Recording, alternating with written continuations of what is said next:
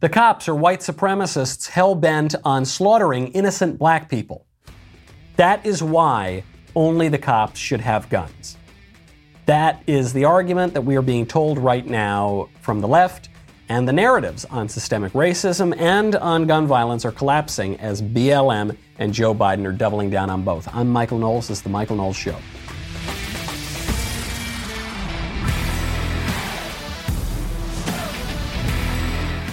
Welcome back. My favorite comment yesterday from Jessica Lindstrom, who says Two ads for Harry's Razors popped up while I was watching the show. I find it ironic as well that the second time was after Michael mentioned it. Maybe it wasn't ironic, maybe it was coincidental. Maybe it was intentional. Maybe Harry's is upset that uh, they're suffering right now because Harry's thought that they could get away with insulting our audience and calling us inexcusable and vile and condemnable and all sorts of things. And they thought there would be no problem with that. And I'm still being CC'd on the emails that you guys are sending into Harry's canceling your product. So maybe they're saying, gosh, maybe secretly we should start advertising on that show again. Because if Harry's is running ads that you're seeing on my show and they're pretending that they're not, that is even more pitiful. I'll tell you what, I know that uh, they, they want our money. They don't want our Uh, any association with us, but they do want our money, I probably won't give it to them. You know, I would prefer to give my money to good companies that will help me be prepared and take care of my family. That's why I love ReadyWise. ReadyWise it makes it so easy to be prepared. Now is a better time than ever to get ready with long-term nutritional food options. ReadyWise has emergency meals, freeze-dried fruits and vegetables for convenient on-the-go nutrition, and new adventure meals for hiking, camping, and other outdoor activities. Now, you know, I don't really, that's not, that last part's not really my cup of tea. But keeping my family prepared, that is my cup of tea. I want to keep sweet little Elisa. I want to keep cute little June ready in case there's an emergency. And let me tell you something if the last year and a half has not taught you that you, you should be prepared. I don't know what will. Uh, ReadyWise makes it super easy. The quality of the food is really top notch, but also you can prepare the meals with just a little bit of water. In some cases, you can you can put the water just right in the pouch, so you don't even need additional supplies. The water doesn't even need to be hot. This week, my listeners can get 10% off at ReadyWise.com when entering Knowles10 at checkout or by calling 855 453 2945. ReadyWise has a 30 day no questions asked return policy. There's no risk in taking the initiative to get you and your family prepared today. That is ReadyWise, R E A D Y W I S E.com, promo code Knowles10 to get 10% off. Joe Biden is taking serious action on guns. Does that mean he's going to work through the legislature to pass gun control laws? No. Does that mean he's going to get a constitutional amendment passed to to nullify the Second Amendment? No. Does that mean he's going to go after the guns that are involved in most of the gun deaths in the country? No. But he is really upset about the neck brace on AR pistols. We want to treat pistols modified with stabilizing braces with the seriousness they deserve. A stabilizing brace shook in a pencil essentially makes that pistol a hell of a lot more accurate and a mini rifle. As a result, it's more lethal effectively turning it into a short barreled rifle. That's what the alleged shooter in Boulder appears to have done. It does not make the gun more lethal. That this is just pure ignorance here. The brace does not alter the rate of fire of the pistol. It does not change the velocity of the bullet that is fired from the pistol. It, uh, I suppose, can help you to aim perhaps a little bit better, but really it's just going to be your it, it can maybe steady the gun a little bit, but it's really going to be your aim. It's going to be your facility with shooting that, that's going to determine how accurate you are. There's an irony here, which is that one of the reasons that pistol braces came to be in the first place is to allow people with disabilities to shoot uh, and hold a rifle with one, one, hand. So really, all Joe Biden is accomplishing here is uh, is promoting ableism uh, among a basic constitutional right, the the Second Amendment right to keep and bear arms. Uh, this is uh, obviously a half-hearted effort. Uh, it's it's irritating people on the left. It's irritating people on the right. It doesn't seem to be making people happy. It's like he's going through the motions. We need to be tough on guns. Why? I couldn't tell you. What's this going to accomplish? Absolutely nothing. Joe Biden doesn't even know the name of the agency that that regulates firearms. What, what's the name of the agency? You all know.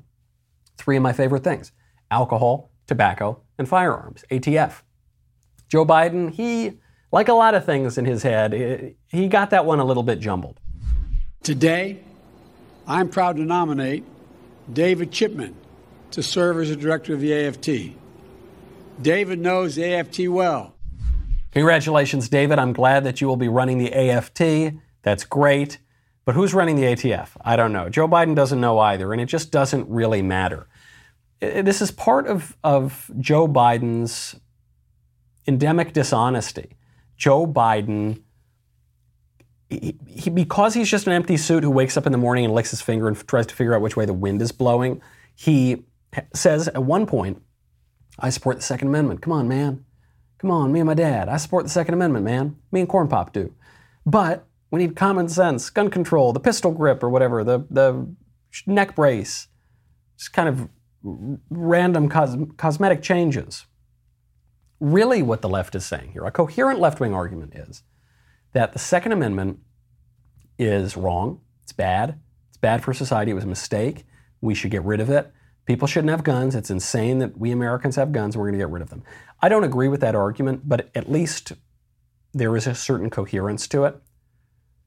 But Biden doesn't want to make that argument because he knows that people like their guns. And so he's going to make this squishy half of one argument, half of the other. And it also doesn't jibe with the argument we're being told by BLM and by the left broadly, which supports BLM, namely that cops are vicious monsters, that they're racists and skinheads and neo Nazis, and they hate black people. So what, then why on earth should civilians not be able to protect themselves? This is what we're hearing in the George Floyd case, the trial of Derek Chauvin. But the George Floyd case is, is really not going particularly well for the prosecution. The way you can tell, it's in the language. It's always in the language that you see these subtle shifts. W- what have we been told? Why is Derek Chauvin going to go to jail? Why does the prosecution believe that this guy should be convicted of murder? Because he put his knee on George Floyd's neck until George Floyd couldn't breathe anymore and then he died. That's the whole argument. And they're saying, forget about the high doses of fentanyl in his body, Forget about Floyd resisting arrest. Forget about his priors. Forget about all this. This was police brutality because Chauvin obstructed his airway and he had the knee on the neck for nine minutes. Except that now the prosecution is changing its language. They're no longer talking about George Floyd's neck. They're talking about his quote, neck area. Neck, what's a neck area? It's my neck and it's my shoulders and it's my back. Well, that's different. If you had the knee on the back, that's, that's very different than having a knee on a neck so you can't breathe at all. You're totally cutting off your windpipe. Well, eh, the whole argument, of course, is that Derek Chauvin shouldn't have had the knee on the neck. But then they ran into another problem here, which is a use of force officer who was testifying admitted that Chauvin's procedure, the use of body weight and pressure, was a lesser use of force than would have been adopted in the past or that Chauvin could have used himself. So it wasn't the most extreme, beyond extreme, beyond the pale. It was actually a lesser use of force. Now, did he apply it properly? I don't know. That's what they're trying to figure out now. But in terms of the knee, the knee on the neck area technique, what we're hearing, even this is coming out of the prosecution asking these questions, is that this was relatively lesser force. But that's that's not what this trial is going to hinge on. Everyone in America, everyone in the whole wide world had heard of the details of this case. And right now, this trial is being conducted under the threat of terrorism. We're being told by members of BLM that if Chauvin is not convicted, specifically of murder, then BLM is going to burn the city down again. They'll probably burn a lot of the country down again, just like they did for months and months and months with absolutely no repercussions in 2020. So, how is, how is justice ever going to carry the day if in this trial you've got the explicit threat of terrorism. Isn't that a little weird? If this were the trial of, I don't know, trial of Bill Clinton. Bill Clinton is, it's the impeachment trial of Bill Clinton for, for perjury.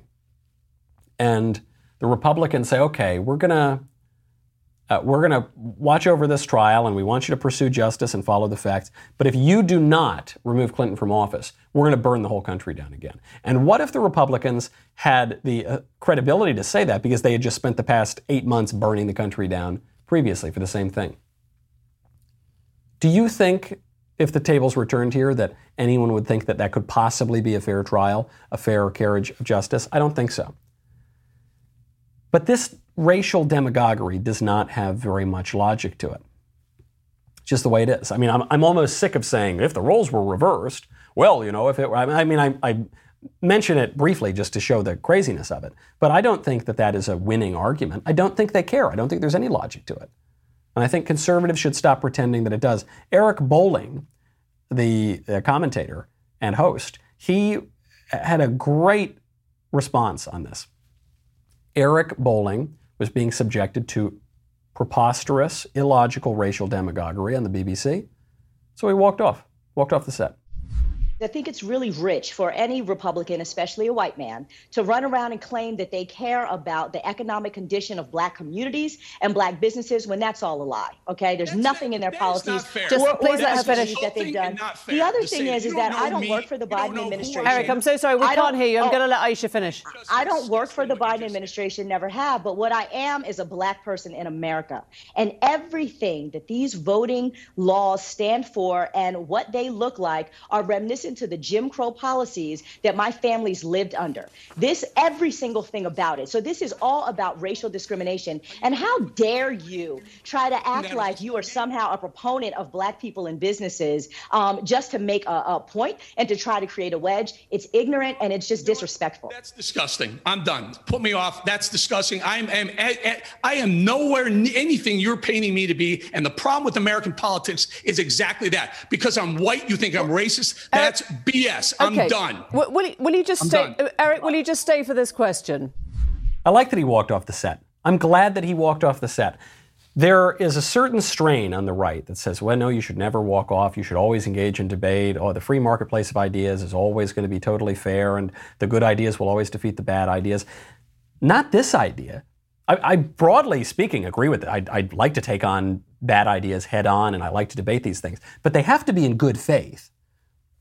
This woman is not acting in good faith. This is why, by the way, when we're talking about things like critical race theory, we need to go further than don't mandate it, don't require it. We'll get multiple points of view. No, you need to ban that stuff. You need to ban critical race theory because it undermines education.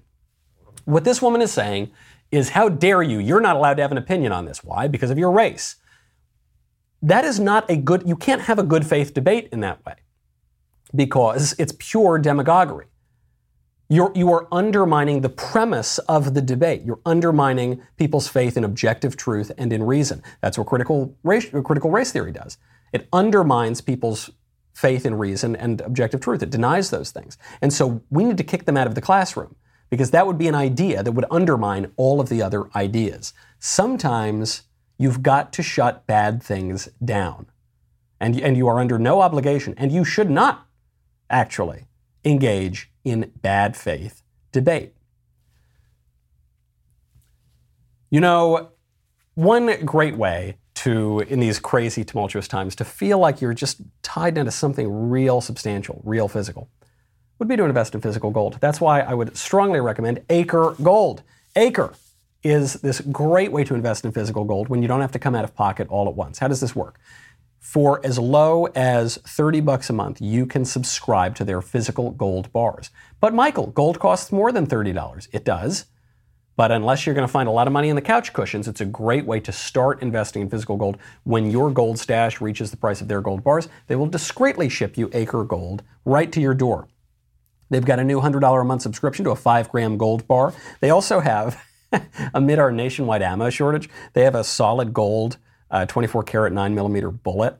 I wouldn't recommend shooting this out of a gun, right? Especially these days with all the policies, but also unless you're killing a werewolf, it's probably not a good use of, of the gold bullet. Uh, but it's super duper cool. It's great. Visit getacregold.com slash Michael. Start investing in physical gold today. Make sure you go to this URL because Acre is giving away a gold bar. To qualify for the giveaway, tweet or post why you should be the recipient and mention at get underscore acre. That's getacregold.com slash Michael. Thank you, Acre Gold, for supporting the show. This is a record month. Record month, record week, record year, I guess, but not the good kind of record. U.S. Customs and Border Protection are reporting a record number, number of illegal immigrants taken into custody at the U.S. Mexico border. Wow, isn't that great? Compassion, humanity. Not like, not like that mean old Trump. No, we got records, records of illegal alien children pouring across the border. The situation has gotten so bad that even Lindsey Graham, who has traditionally been pretty squishy on the immigration question, they call him Lin- Lindsey Grahamnesty. Lindsey Grahamnesty has become Lin- Lindsey Grambo again. Grambo, baby, getting tough, getting real hardcore. Lindsey Graham calling for a total shutdown of the immigration system until, to paraphrase former President Trump, we figure out what the hell is going on. There was a time that we basically shut down travel into the United States from China and other places. Yep. I think it's now to shut down the immigration system and have a timeout. What they've done by alleviating, uh, by abolishing the Remain in Mexico policy, where you no longer have to wait in Mexico to get an asylum court date, people are released into the interior of the United States. There'll be two million people hit our border by the end of the year at this rate. Unaccompanied minors are not repatriated back to their home country. You no longer have to apply for asylum in your home country. You no longer have to wait in Mexico. Uh, we don't deport people anymore. We've had a moratorium on deportations. The bottom line is we send every signal to Central America and the rest of the world come here. Terrorists are coming across the uh, suspected terrorists are coming across the border. The bottom line is it is a completely out of control situation. We need to shut down the immigration system and have a timeout. Got to shut down this kind of travel. We've got to figure out what is going on. I, I really like that Lindsey Graham is saying this right now because a complete and total shutdown of the immigration system to me seems draconian. In the ordinary proceeding of things, I would drastically reduce, well, one, I would stop illegal immigration, and then I would dramatically reduce legal immigration as well. But I, I, to me, it just seems too radical to say we're going to completely shut it down. Unless the, the effective policy is completely radical in the other direction. Right now, we effectively do not have national borders in this country. We've barely had national borders for a long time, and even that is collapsing. So, in that world, I'm much more comfortable advocating for a total temporary shutdown of our immigration system. Is this a change of heart? Is this a change in principle for Lindsey Graham or, or anyone else who agrees with him? No. Because politics is not just abstract principles floating around in outer space where you hold one opinion and it's totally abstracted and you hold that for your entire life. Politics involves taking broad principles, taking a deep understanding of the world, and applying it to specific circumstances. So if you had asked this question, actually even, I don't know, five, ten years ago, said, should we have a total shutdown of our immigration system? I'd say, no, that's very, very radical. But now, today, when you have the President of the United States flouting the law, when you've got the, a major party in the United States calling for practically open borders, when you have floods and floods and floods of foreign nationals pouring over, kids getting literally flung over the border, and the president saying, Surge, come, then yes, then you need to start talking about more radical solutions. And so I'm glad to see this from Lindsey Graham. I hope this spreads throughout the party. You're seeing a huge polarization here. Even the traditionally more squishy Republicans like Graham, moving more to the right. New York City, New York State, moving more to the left. New York is not proposing a shutdown of the immigration system. On the contrary, New York is planning on giving illegal aliens, foreign nationals living in our country in contravention of the law, a grant of $15,600. I'm not joking. This, it sounds like a Babylon Bee headline, but it's not. New York will offer, quote, one time payments of up to $15,600 to undocumented immigrants who lost work during the pandemic, according to reports. That total fund is going to come in at $2.1 billion. This, as Americans are losing their businesses, losing their life savings, losing their livelihoods, depression, suicidality up through the roof among Americans, we're going to give away five figures to foreign nationals flouting our laws. You can't make it up. By the way, this term, it, it's being reported as undocumented immigrants. I was watching putatively conservative cable news today, and they, used, they were using the word undocumented immigrants. Are conservatives using this term now? Un- undocumented immigrant? I was undocumented when I had a job when I was a teenager because I was working off the books. That's not what that's not what we're talking about. We're talking about foreign nationals who are citizens of another country living in our country and accessing our services illegally. That is not just being undocumented. It, it, it pains me to see conservatives adopting this kind of language. It's, it's not even so much about the money, it's the normalization of this thing. That we're going this is national suicide. We're going to we're going to reward people who break our laws. We're going to go real nice and easy on BLM and give them whatever they want. We're going to pay five figures to illegal aliens for breaking our laws. And then we're going to imprison regular Americans in their own homes. We're not going to let them go out to work or to see people or go to church. We're going to punish Americans who defend the American way of life, and we're going to reward people who try to undermine the American way of life because there is a major political movement in this country that has a purely negative purpose to destroy our traditional standards and our traditional way of life, which happens to be the subject of my upcoming book, Speechless Controlling Words, Controlling Minds, which you can pre order right now. You know, turning back away from these ridiculous policies in New York to economic policies that are good and work, here's a story that I promise you you did not see in any mainstream outlet. Turns out that Joe Biden's Commerce Secretary thinks that Joe that Donald Trump's economic policies were pretty good. So this was a little, just a little bit with Commerce Secretary Gina Raimondo uh, during an interview on MSNBC, and it's really not getting a lot of play in the mainstream media. Raimondo says the data show that those tariffs have been effective. What President Biden has said is there will be a whole of government review of all these policies and decide what it makes sense to maintain. This is going to this story. This is why no one's covering it. The story is going to irritate the leftists because they don't want to hear that Trump's economic policies were good. But it's also going to irritate the libertarian types on the conservative side because they hate tariffs. That was one of their least favorite things about Trump is that Donald Trump in- endorsed the use of tariffs. Now, never mind, of course, that tariffs have a long-standing role in the Republican Party. The Republican Party, in many ways, was founded on tariffs. Abraham Lincoln said, "Give me a tariff, I'll give you the greatest nation on earth." And there was plenty of protectionist economic policy throughout most of our history until really the late 20th century. But the, the conservative movement, and certainly the Republican Party, for at least you know three, four decades at the end of the 20th century, embraced this total free market econo- neoliberal economics. And uh, but so Donald Trump questioned some of that, went back to an older way of conservative thinking, and now even even Joe Biden's Commerce Secretary has to admit that it worked. This is oh man, is that going to infuriate people? But the, the Biden administration, I'm sure she's going to get a chewing out for this because they're they're trying even when the Trump policies are so good that they can't resist implementing them. They are trying to uh, pretend like they're not following through on these policies. So a great example. Trump wanted to build the wall. He didn't really succeed at building the whole wall, but he built some of the wall, and there was money allocated to build the wall. Joe Biden said we're going to stop building the wall, but now it looks like actually they might use some of that money to keep building the wall in certain places because they have this historic surge and crisis at the border. And Jen Psaki doesn't want to admit it. She dances around the question of walls in in a an acrobatic way. Well, um, wall construction remains paused. Um, there is a review uh, in underway, um, taking a look at um, the um, funds that had been allocated um, when the administration took office, as, as, you know, but funds had been diverted from military construction projects and other purposes toward building the wall.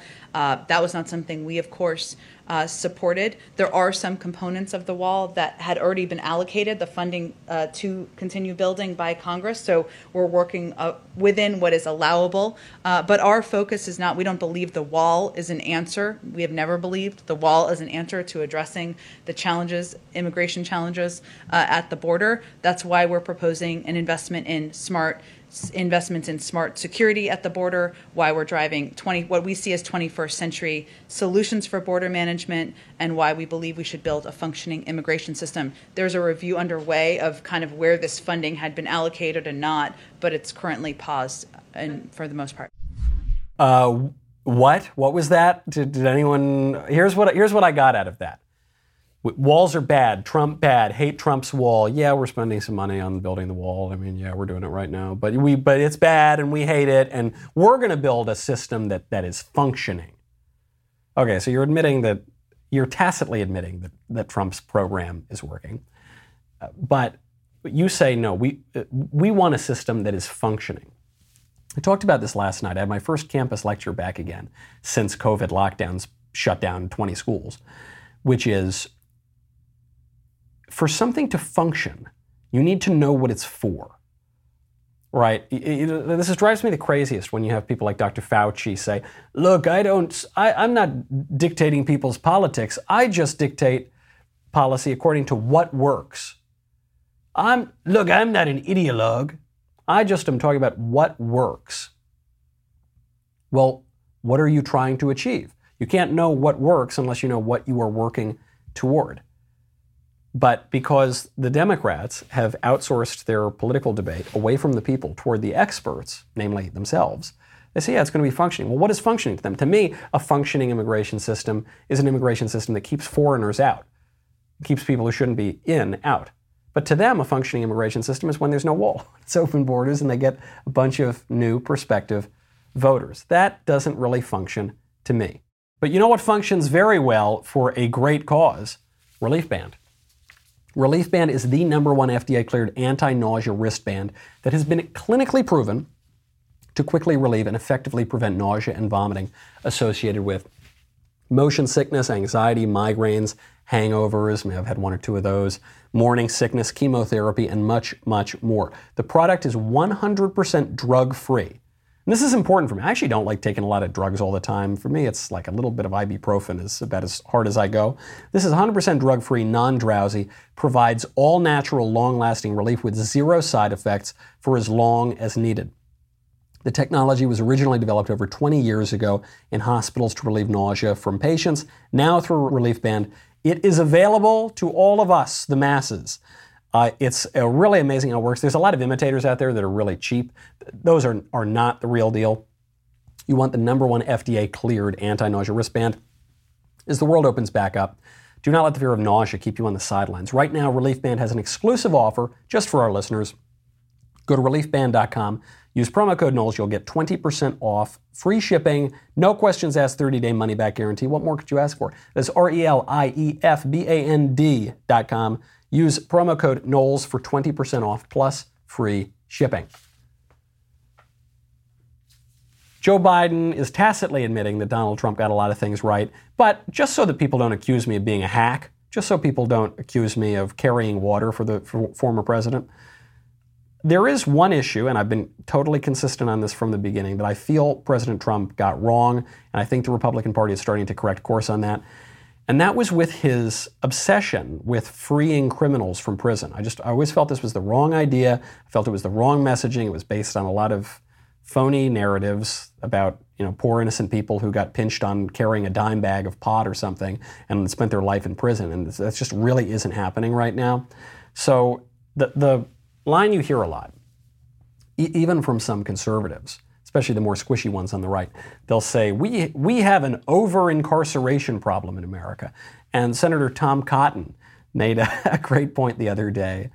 Uh, he, he was asked about this issue of the prison population, and he said, Actually, we have a massive under incarceration problem in America. And he's right. What do I mean by that? Just last year, homicides rose 33% in major cities. Clearly, we are not throwing enough people in prison, at least in prison. Last year, a, an organized violent leftist terror organization called BLM, in partnership with another leftist terror organization called Antifa, burned down the country. How many of those people went to prison? How many of those organizations were busted up by the feds? None, none. The organizations are fine. I guess some people got in trouble, but clearly not enough. They feel emboldened to commit more crimes. That's because we have an under incarceration problem. And I know, I get it. The political argument for the jailbreak bill was, well, you know, we're going to appeal to black voters this way. That, wa- that was the explicit appeal that people were making. If we spring criminals from the can, that'll get black voters to like us. And I felt, actually felt it was a sort of offensive argument to be making from the beginning, and I felt it, it wasn't worth it, and I didn't think it was going to work. Then there was the moral argument people were making. Oh, it's wrong that people go to prison for carrying a dime bag of pot. First of all, that doesn't happen. A lot of these guys have a ton of priors, or they're dealing drugs, they're pushing poison to kids, they're involved in lots of other crimes. They plea these things down. Why can't I, I get that conservatives want to seem like cool guys. You know, we want to just seem really cool. There was that strain for a while, especially of the you do you, hey, whatever you want, man, just don't make me pay conservatism, which like they, they wanted to be. Uh, it was like Steve Buscemi with the skateboard. How do you do, fellow cool guys? But that, that I thought was always kind of weak. And I think the, the moral arguments that people are making are just kind of based on faulty, faulty premises. It is not compassionate to the victims of crimes uh, to let these guys go scot free. It is not compassionate to people who live in bad neighborhoods to let criminals run those neighborhoods. It's not just, it's not right, it doesn't advance racial justice, it doesn't advance any other kind of justice. Put the criminals in prison. And hopefully you can reform them, by the way. I also think that we don't do a good enough job bringing people back into society, so that's something to work on too. But you got to punish people for their crimes especially at the very least when they're repeat, repeat, repeat offenders. That is a major under, under incarceration problem. One thing conservatives are, are starting to get it right, though, and I, and I hope that maybe this show has played some role in it. Maybe some, some writing that we've been doing has played some role in it. The GOP governors are getting a little bit tougher on the vaccine passport. I've said on this show this needs to be a line in the sand. There are 27 Republican governors in this country, and so far, Yet by as of yesterday, as of two days ago, three of them had come out against vaccine passports, and we've been hammering and hammering and hammering. A lot of other conservatives joined the chorus. Then we got a, a, another Republican governor. Now we've got GOP Governor Brad Little in Idaho, who is coming out to prohibit the so-called vaccine passports. This uh, will bring him to join Florida, Texas, and Utah. Little's order comes after New York has started pushing in the other direction and they want to start seeing these vaccine passports. He says, quote, Idahoans should be given the choice to receive the vaccine. We should not violate Idahoans' personal freedoms by requiring them to receive it. Vaccine passports create different classes of citizens. Vaccine passports restrict the free flow of commerce during a time when life and the economy are returning to normal. Vaccine passports threaten individual freedom and patient privacy. I really like this. You know, Terrence Williams, the comedian, a friend of mine, Terrence tweeted the other day, he said, you know, look, I, am not going to get the vaccine, but it's not because of politics. I just don't want to grow a tail and a third eye. He's basically saying, I'm a little skeptical of this vaccine. Look, the vaccine seems to be working out just fine, but hey, for me, I'd rather not get it. It seems like it, it came out very quickly, and I'm young, I'm healthy, I don't really want to get it. And according to the Democrat governors, Terrence is basically a mass murderer for saying that. And he'll probably be kicked off social media because you're not allowed to make any jokes about the vaccine. If I talk about how, you know, all my friends who got the vaccine are now my personal Wi Fi hotspots, they're 5G flowing all through their bodies. If I make that joke, I, I could be kicked off of social media. And what the governors now are saying is no, that's a bridge too far. Giving not just the government, but big tech and allegedly private businesses the right to force you to inject yourself with a very new vaccine and then give them the right to force you to show them your medical history and give that medical history to big tech companies, it's a step too far. So, here again, I mean, this looks pretty good in Idaho, but we've got to keep the feet to the fire here. This cannot just be about uh, the government coming out and saying, we're not going to mandate it. It's actually got to go further. It's got to say the companies can't mandate it either. We're going to interfere in the allegedly free market of the allegedly private businesses to protect the constitutional rights and the liberty and the political traditions of Americans. That's what they have to do. Things are moving in the right direction, and that's really great stuff. Speaking of political dissidents and imprisonment, this is an international story that's also not getting a ton of news in the West. Uh, Alexei Navalny is the major dissident, the sort of opposition leader in Russia to Putin's regime. And it would appear that the Kremlin is killing him right now. So the Kremlin tried to poison him once and they failed. And he caught it in time and was taken to a facility in Germany. He was in a coma, but he recovered. And Putin said, if you come back to Russia, I'm going to imprison you. And Navalny said, well, I'm going to, I'm going to do it anyway. And he flew back there, and what did they do? Putin imprisoned him, and now it looks like his health is failing quickly. Uh, the, the guards in the prison are, are reportedly depriving him of sleep. The facility is apparently quite unsanitary. There's a tuberculosis outbreak here. He's apparently losing quite, quite a bit of his health. And the, the I, I guess you would call this a slow motion assassination, right? They're just going to let him, let this guy die in prison. I mention this as uh, Vladimir Putin effectively names himself president for life. He now, now according to a new law he signed, uh, could be in power until 2036. That would make him 93 years old at that point. Uh, the, the, reason I mention this is not even to talk about the internal politics of Russia, about which I know very little, and frankly, about which I don't care all that much. I do this to show political courage. Alexei Navalny is went back to Russia knowing he would die, knowing that he would die for his political cause, that Putin would kill him eventually, he'd be successful, and that would be it. And we here in the United States are neurotic over the sniffles.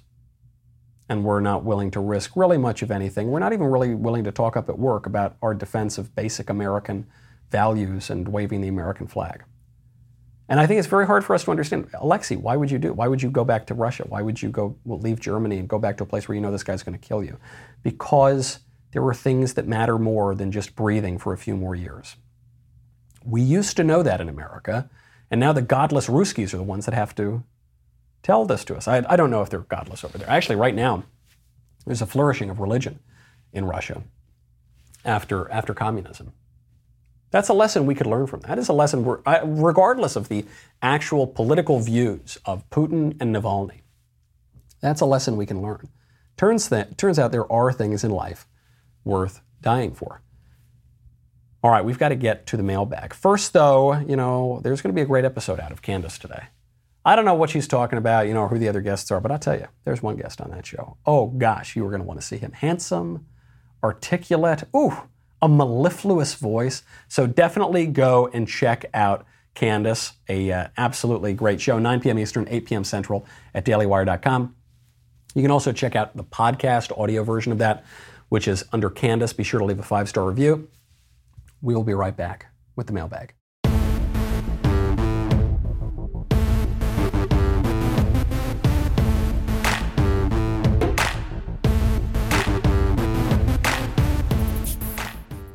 Welcome back to the mailbag, my favorite time of the week. First question from Dennis. Dennis says, So I was watching the Bible on Easter. You're going to wait for it to jump up and down? How are you watching the Bible? You mean you're reading the Bible? I don't know. When Jesus was on the cross and speaking to God, the Roman soldiers seemed to almost look like they felt bad for what they did. Do you think the Roman soldiers thought they had messed up for doing what they did?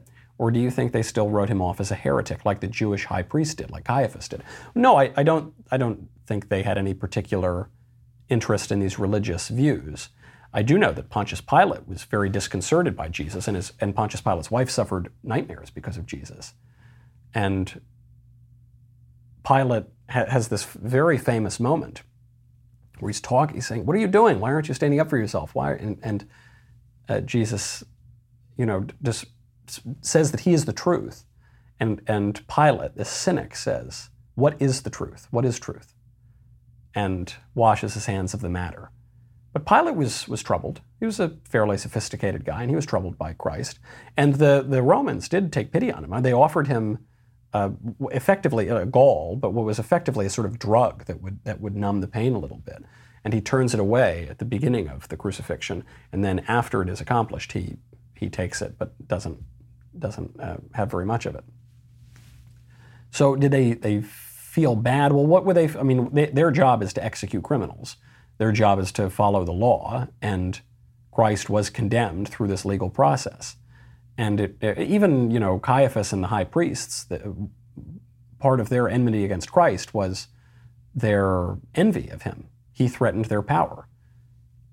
Uh, just as people awaiting the, the Jewish Messiah felt that, that, that that Messiah would threaten Roman power and political stability. Ultimately, these are all people. When, when we have the passion narrative, when we are going through the passion of Christ, uh, when members of the congregation participate in that, we are the ones who yell, Crucify him, crucify him.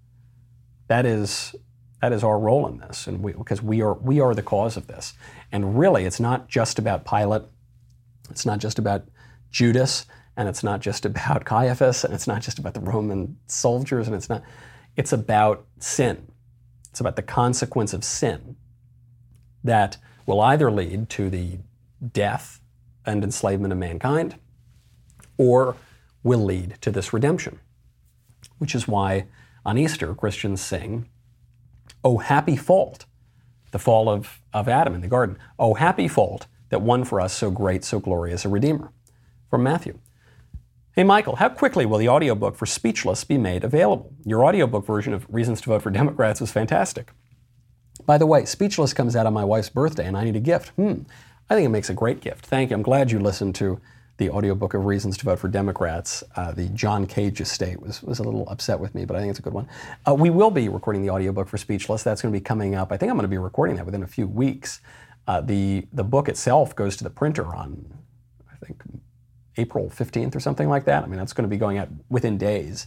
And then it's done, and I don't need to make any more edits, and I will then read it for the audiobook, and then that will go up. I appreciate people pre ordering it. It's done quite well on the, the pre order charts. Uh, so we'll see how long it is able to remain on Amazon. You can also get an autographed first edition over at Premier Collectibles. So if you're interested in that sort of thing, head on over. Uh, and thank you for, for doing that. Uh, next up from Nick. Hi, Michael. Huge fan of the show. I watched your guest appearance on C SPAN today, and I wanted to ask a question regarding the role of religion in our government. The Declaration of Independence explicitly mentions three unalienable rights life, liberty, and the pursuit of happiness. How did the Founding Fathers arrive at these specific rights, and why are they the most important from a Christian perspective? Thank you so much. Well, there are some great parallels here between the Declaration of Independence and John Locke, who describes the rights to life, liberty, and, and property. Uh, and so, where does John Locke get it from? Well, Locke, like liberal thinkers, Enlightenment thinkers, gets this from the Western tradition, and where that comes from ultimately really is the Catholic Church. And in particular, the way that the Catholic Church synthesizes this revelation of Christ and, you know, and the, the Old Testament and the uh, pre Christian Greeks, the pagan philosophers. And so, you know, it's, it's all ultimately coming from, from there. Now, why these three rights? Well, it makes a lot of sense. Our pursuit of happiness uh, is how we would describe, uh, you know, the sort of end of uh, our civil society, right? I mean, ju- justice is the end of civil society, as Madison says, and we are pursuing flourishing, happiness uh, in society. You can't do that without liberty, and you can't have liberty without life. This is why, very important to remember, life is not just one issue among many. Now, like, well, you know, we can talk about life, or we can talk about drug policy, or we can talk about taxes, or we can talk, it's not just one among, or immigration. Life is the prerequisite for all of these other rights. Uh, it, that is a Catholic point of view, uh, and it's one that our present Catholic president is, is disregarding. But we, we know this just naturally. We know that life is the prerequisite for all of these. So you, you ought to focus on those three, and you got to focus on them in that order. From Theodore Dear Michael, according to Dan Bongino, he said most uh, Republicans are really Democrats, but no Democrats are really Republicans. That's a great point. Dan always has these really good, pithy points. What, what, he's saying, I mean, look at Asa Hutchinson. He's a great example. Asa Hutchinson, the governor of Arkansas, who I thought I thought he was sort of conservative. I guess not.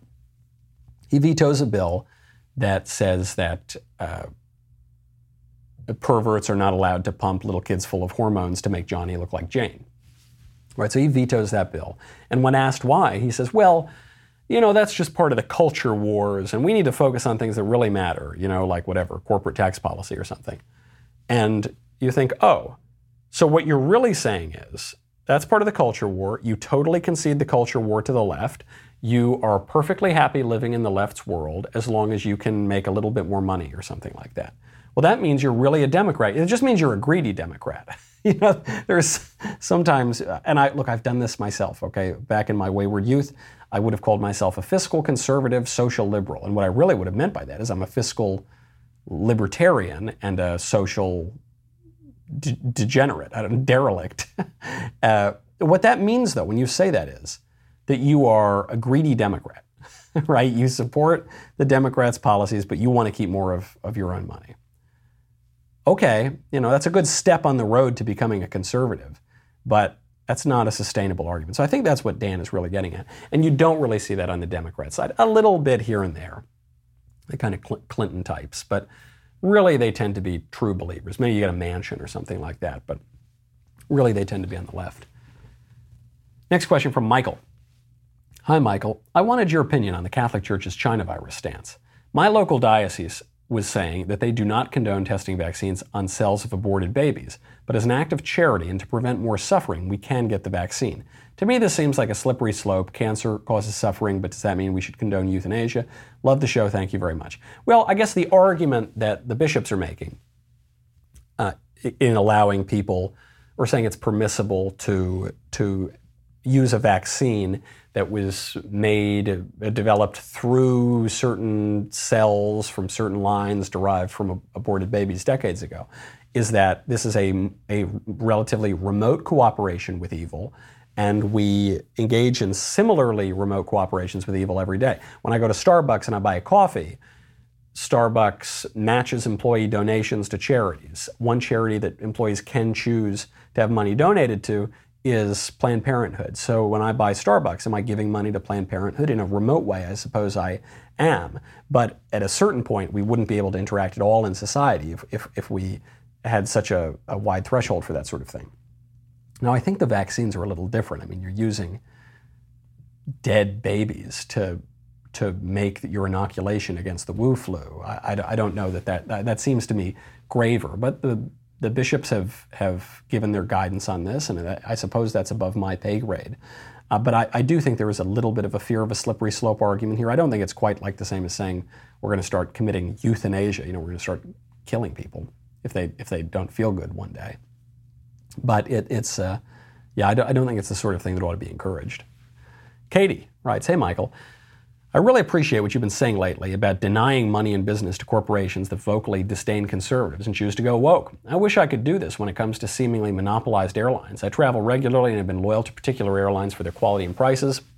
You can just say it's Delta. Right, you're talking about Delta because they have high quality. The prices aren't that great, but they're okay. Uh, but with everything from aggressive mask rules in early 2020 to their recent political behavior regarding voting regulations, I'm loath to keep giving them my business. Do you foresee any alternatives for air travel in the future? Where can I sign up for Air Daily Wire frequent flyer program? Oh man, if only, how great would that be? Um, and, you know, if Ben were flying, you just get there so much faster. And that somehow the, the, announcements would be even, you know, normally the airline announcements are, uh, well, uh, so uh, we're about to uh, touch down. But if it were Ben, it would always be like, uh, guys, uh, the idea that we're going to get here in six hours is patently ridiculous. We're going to get there in four hours. so that would be great. But the short answer to your question is the airlines are a little bit of a racket. They are highly regu- regulated. It's hard for new players to break into the market. And therefore, withholding our money is not probably going to be enough. What you're going to need to do is not just exercise that kind of personal cultural power, you also need to exercise political power.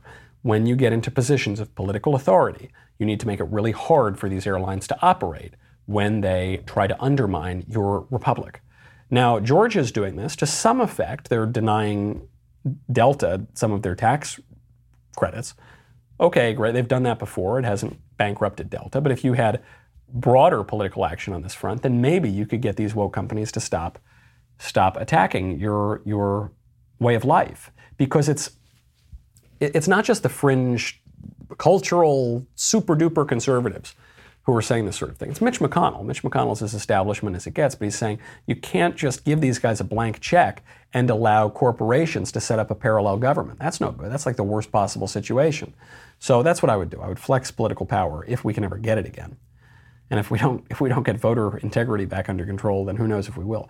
Next question from Michael. Dear Michael, I have noticed that MSNBC, CNN, PBS, and other loud champions of wokeness have many articles calling the new virus variants after the places where they arose, like the Brazilian variant, the UK variant, the South African variant. Weren't we told that it was a sure sign of racism and white supremacy to call, call SARS CoV 2 the Wuhan virus? Did the Ministry of Truth change the rules and I missed it? No, here's the rule. If, if the virus comes from a white ish place, white or white-ish place, then you can call it by its name. And if it comes from an Asian place, then you can't. All right, that's basically it. The UK, white. South Africa, largely white. Obviously, it's a complex racial situation there, but it was run by whites for a very long time. And Brazil, I don't know, they're like sort of white, right? Is that, I don't know, uh, they're white Hispanics. What is, I don't know what the new term is. I don't keep up on all the racial lingo. But that's the new rule. It's just different rules for different races because the left is instituting a new racial caste system. That's the way it goes. It's not necessarily hypocrisy, it's just a new, a new hierarchy. I think conservatives would prefer if we just didn't focus on race and we didn't think that's the most important thing about people, but the left really wants to. So they're going to set up a caste system. From unknown. This is unknown. Who's, who is unknown? How mysterious. Michael Knowles, I've heard you and Ben Shapiro talking about the COVID vaccine passports a bit. I was uh, wanting to know if you see them as being potential HIPAA violations. Medical privacy, that's a good point. Also, I want to thank you for referring to Dr. Rachel Levine or whatever he calls himself as he. It irritates me when even people from our side let people like him live in his fantasy of being a girl when he quite obviously isn't. Please keep it up. Well, I appreciate that. Thank you. Yeah, I think this is an important point because there's there's increasingly a fissure on the right between the people who are standing up for objective truth and are willing to assert ob- objective truth in the public sphere, and the people who might stand up for objective truth in their personal life, but they don't really want to make anyone else do that, and they don't want to assert that in the public sphere, and they think we can all just kind of do our own thing and uh, we won't bother anybody. And I, I, think increasingly the latter vision is untenable, and I think we just we need to stand up for the truth now, or we're not going to have an opportunity to. As for the HIPAA violations and the kind of the medical questions of the vaccine passports, yeah, I mean that's that is pretty. It's a good line of argument. I'd be happy to make it. Uh, I think there there are even broader concerns here. Um, namely, it's an upending of our way of life. It's an upending of our political order. It empowers a whole lot of people who shouldn't have a lot of power and we should simply not stand for that sort of thing, whatever the argument is. It's kind of like with big tech. Do you go after big tech on fraud or Section 230 or on some other matter? I don't know. Just go after them. Just go after them and break it up because we cannot support that anymore. I'm Michael Knowles. This is The Michael Knowles Show. See you Monday.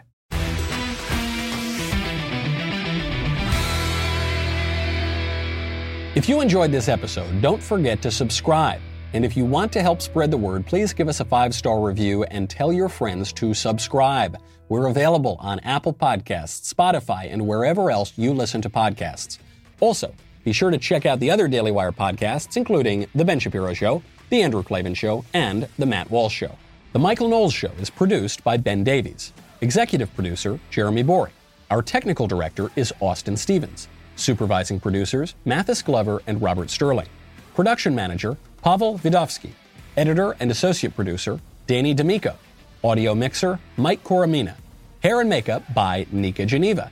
And production coordinator, McKenna Waters. The Michael Knowles Show is a Daily Wire production. Copyright Daily Wire 2021. Hey, everybody, this is Andrew Klavan, host of The Andrew Klavan Show. You know, some people are depressed because the Republic is collapsing, the end of days is approaching, and the moon's turned to blood. But on The Andrew Klavan Show, that's where the fun just gets started. So come on over to The Andrew Klavan Show and laugh your way through the fall of the Republic with me, Andrew Klavan.